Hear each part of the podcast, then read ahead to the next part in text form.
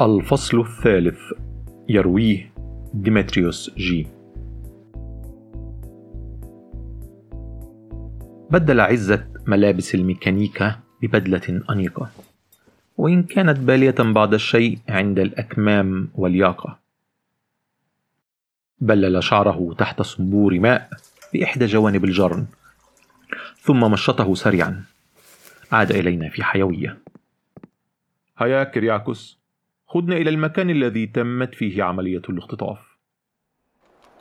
بعد خمسة عشر دقيقة كنا في شارع جانبي هادئ نسبيا. عند بقعة تتوسط متجر ملابس رجالية ومحل آيس كريم. أشار كيرياكوس إلى خدوش كبيرة على قارعة الطريق ناجمة عن انقلاب السيارة التي سدت طريقه بالأمس. تركنا عزت وأخذ في تفقد المحلات المطلة على الشارع والتحدث مع أصحابها. عاد بعد وقت قصير. مدير متجر الملابس الرجالية هو الوحيد الذي انتبه لانقلاب السيارة بالأمس. لم يهتم بالموضوع لكن عندما سمع صراخ امرأة غالبا وقت اختطاف زبونة كرياكوس ساعتها خرج من المحل ليتفقد الأمر لكن الجريمة كانت قد تمت بالفعل. كانت السيارة المقلوبة في مكانها لكنها كانت خالية. حتى عربة الخيول التي يقودها كرياكوس. كما يقول صاحب المتجر هي الأخرى فرت سريعا من المكان. نكس كرياكوس رأسه خجلا. تدخلت لأخفف عنه الحرج. وبعد ماذا علينا فعله الآن يا عزت؟ لا يوجد ما نفعله هنا. فلنتجه إلى فندق أرتيميس. قد نعثر على بعض المعلومات المفيدة هناك. ركبنا عربة كرياكوس وقادنا الأخير إلى المدخل الخلفي لفندق أرتيميس. تماما حيث كانت تنزل زبونته ظهيرة كل يوم خميس. على عكس توقعي لم يؤدي مدخل الفندق الخلفي إلى المطبخ أو المغسلة. بل إلى قاعة كبيرة تم تحويلها إلى بار صغير. الزبائن هنا يحتسون مشروباتهم وهم يطلون على منظر لطيف للشارع الواسع المحفوف بالأشجار الكبيرة. لكزني عزت طالبا بعض العملات المعدنية. ثم اتجه إلى البارمان ليدس النقود في يده في هدوء. هل تعمل هنا في أيام الخميس؟ نعم كيف أساعدك يا سيدي؟ هل تذكر سيدة بادية الثراء كانت تحضر إلى هنا ما بين الواحدة والنصف والثانية بعد الظهر؟ ابتسم البارمان في خبث أوه نعم أذكرها بالطبع لكني وبكل أسف لم أقم بخدمتها قط كيف ذلك؟ لأنها لا تكاد تدخل المكان حتى يستقبلها جنتلمان شاب يكون في انتظارها قبل حضورها بنصف ساعة على الأقل. يستقبلها في شغف كبير ثم يقضيان سويا بضع دقائق في مراقبة الشارع عبر مدخل البار الزجاجي. أغلب ظني حتى يتيقن من انصراف العربة التي أوصلت السيدة إلى هنا. بعد أن يطمئنا يغادران المكان على الفور. يفعلان ذلك في كل مرة؟ نعم سيدي ماذا عن الأمس؟ عبس البارمان في حزن مصطنع ممزوج بسخرية خفيفة أوه الأمس كان مختلفا لقد حضر الجنتلمان كالعادة قبل نصف ساعة من ميعادهما لكن السيدة لم تحضر وماذا فعل الرجل؟ أصابه الكمد انتظر ساعة أخرى لكن أمله خاب ترك البار لكن بعد انصرافه بساعتين اتصل بهاتف البار متسائلا عن حضور السيدة في غيبته. أخبرته أنها لم تحضر فأنهى المكالمة فورا. هذا كل ما أعرفه.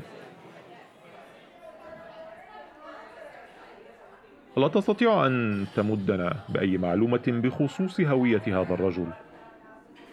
لا يا سيدي فبعيدا عن التحيات المعتادة لم يكن الجنتلمان يتحدث مع أحد سواء معي أو مع رواد البار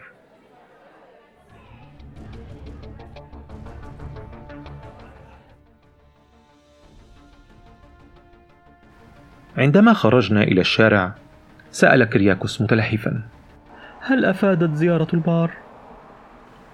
أفشت ملامح عزة بالإجابة قبل أن ينبس بها ليس بالقدر المرجو.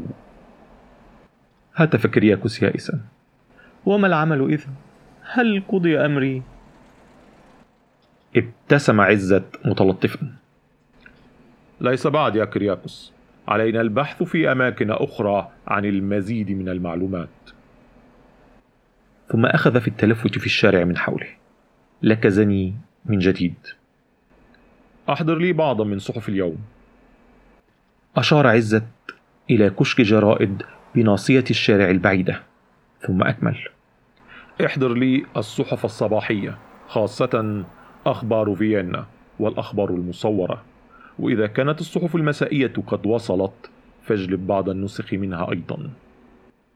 عدت من كشك الجرائد حاملا كومة من الصحف ثلاثا من الصحف الصباحية واثنتين من الصحف المسائية كانتا قد وصلتا للتو. التقط عزة الجرائد وأخذ في تصفحها من فوره منتزعا الصفحات التي لفتت انتباهه من كل صحيفة. بعد أقل من عشر دقائق كان قد جمع خمس قصاصات ورقية وقد اعتلت شفتيه ابتسامة خفيفة. عاود قراءة القصاصات الخمس تخلص من ثلاثة ثم دس بالاثنتين الباقيتين في جيبه. حوت القصاصتان أخبارا عن استقالة وزير نمساوي وعن وفاة شاب غني وريث لمحلات أدلر الشهيرة. هاتف عزت في حماس. أحضر عربتك يا كرياكوس. سنذهب إلى حي المدينة القديمة. قال كرياكوس وقد عاوده الخوف.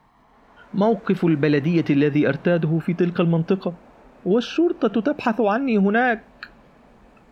لا تفزع يا كرياكوس فقط أنزلنا عند فندق المتروبول ثم اذهب فاختبئ بعيدا. ثم نظر عزت إلي. وبالطبع لو احتجنا إلى وسيلة مواصلات ستتكفل جمعية اليونانيين بتغطية التكاليف. أليس ذلك صحيحا يا ديمتريوس؟ هززت رأسي موافقا وأنا أتحسس جيوبي في ترقب.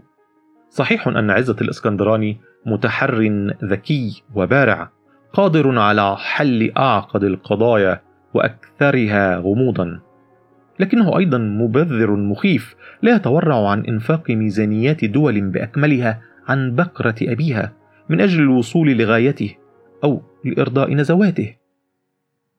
قادنا كرياكوس عبر الطريق الدائري البديع الذي يطوق المدينة القديمة.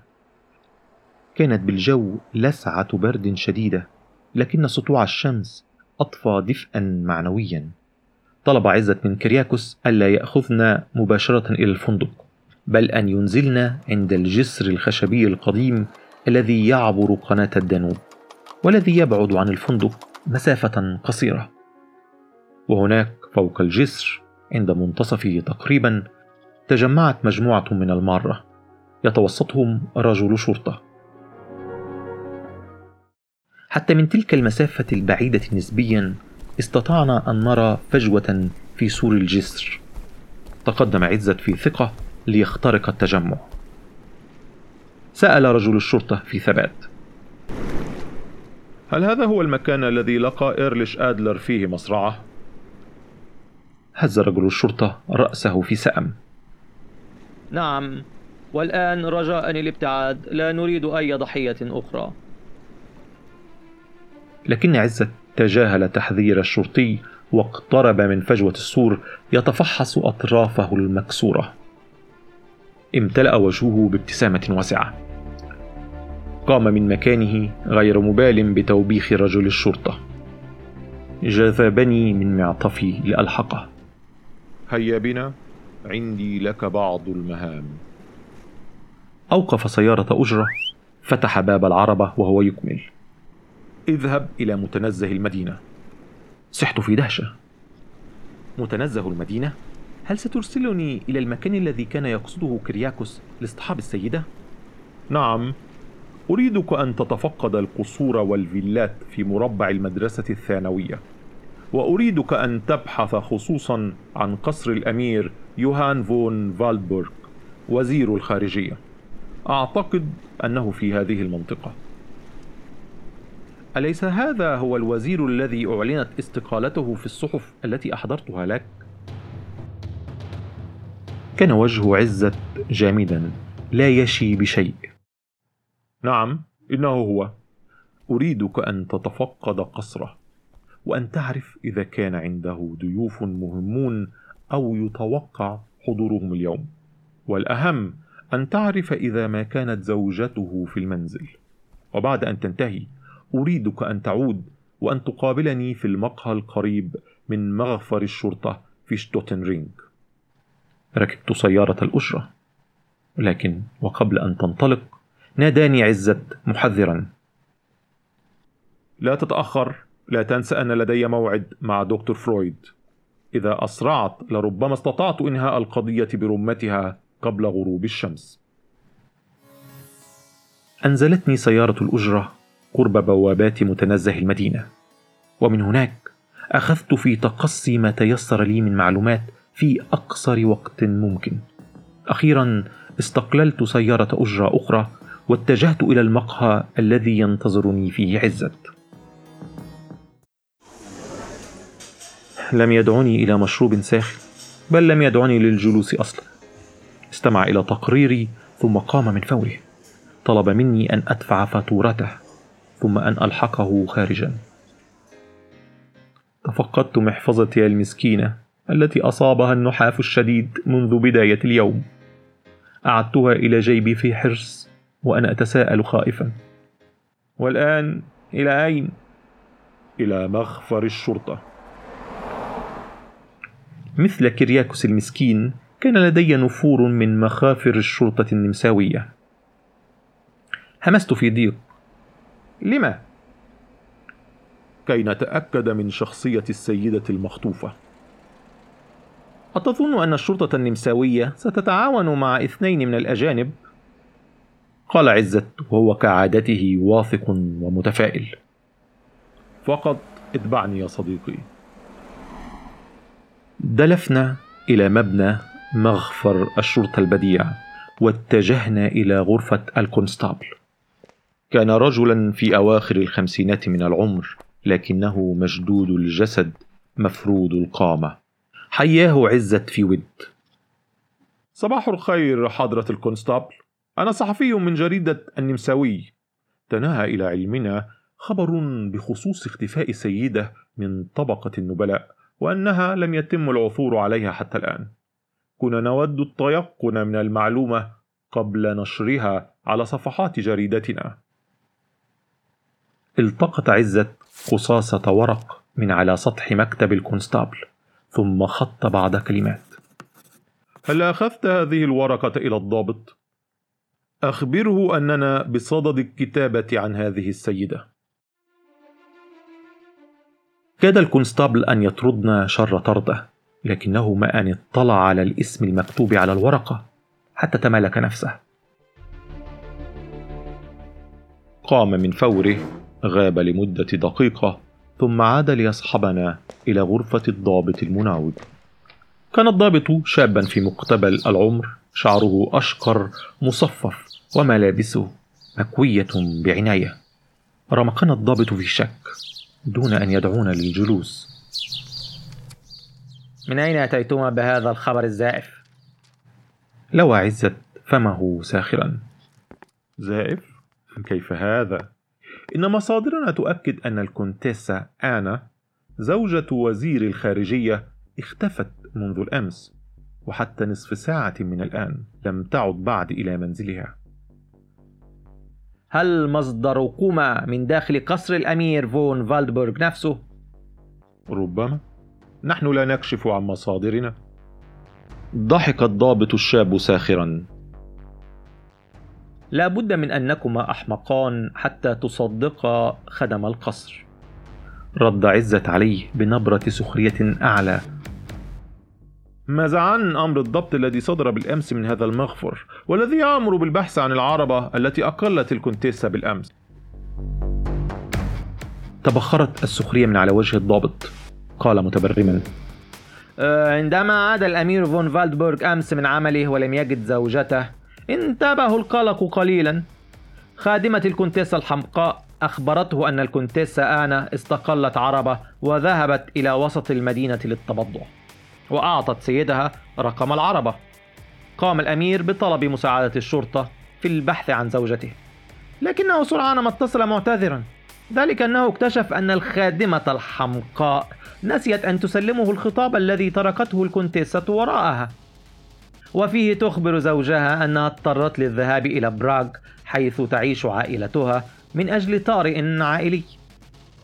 الآن الأمير مطمئن تماما على زوجته. أنهى الضابط سرده وهو يرمقنا في شك. رفع سبابته محذرا. لا تنشروا شيئا عن هذا الحادث. لو فعلتم سنحاسبكم وسنطبق عليكم القوانين بكل صرامة. قال عزت في حزن مصطنع. لا بد من أن الأمس كان يوما مأساويا بالنسبة للكونتيسة آنا أولا ذلك الطارئ العائلي ثم مساء ذلك الخبر المفجع بخصوص استقالة زوجها من منصبه كوزير للخارجية ثم حدج الضابط في تحدي هل الأمران مرتبطان ببعضهما البعض؟ يبدو لي الأمر كذلك ما رأيك أنت يا حضرة الضابط؟ التفت الضابط بعيدا وهو يهمس في ضيق ليس عندي ما أقوله. هيا انصرفا. فلدي الكثير من العمل لأقوم به.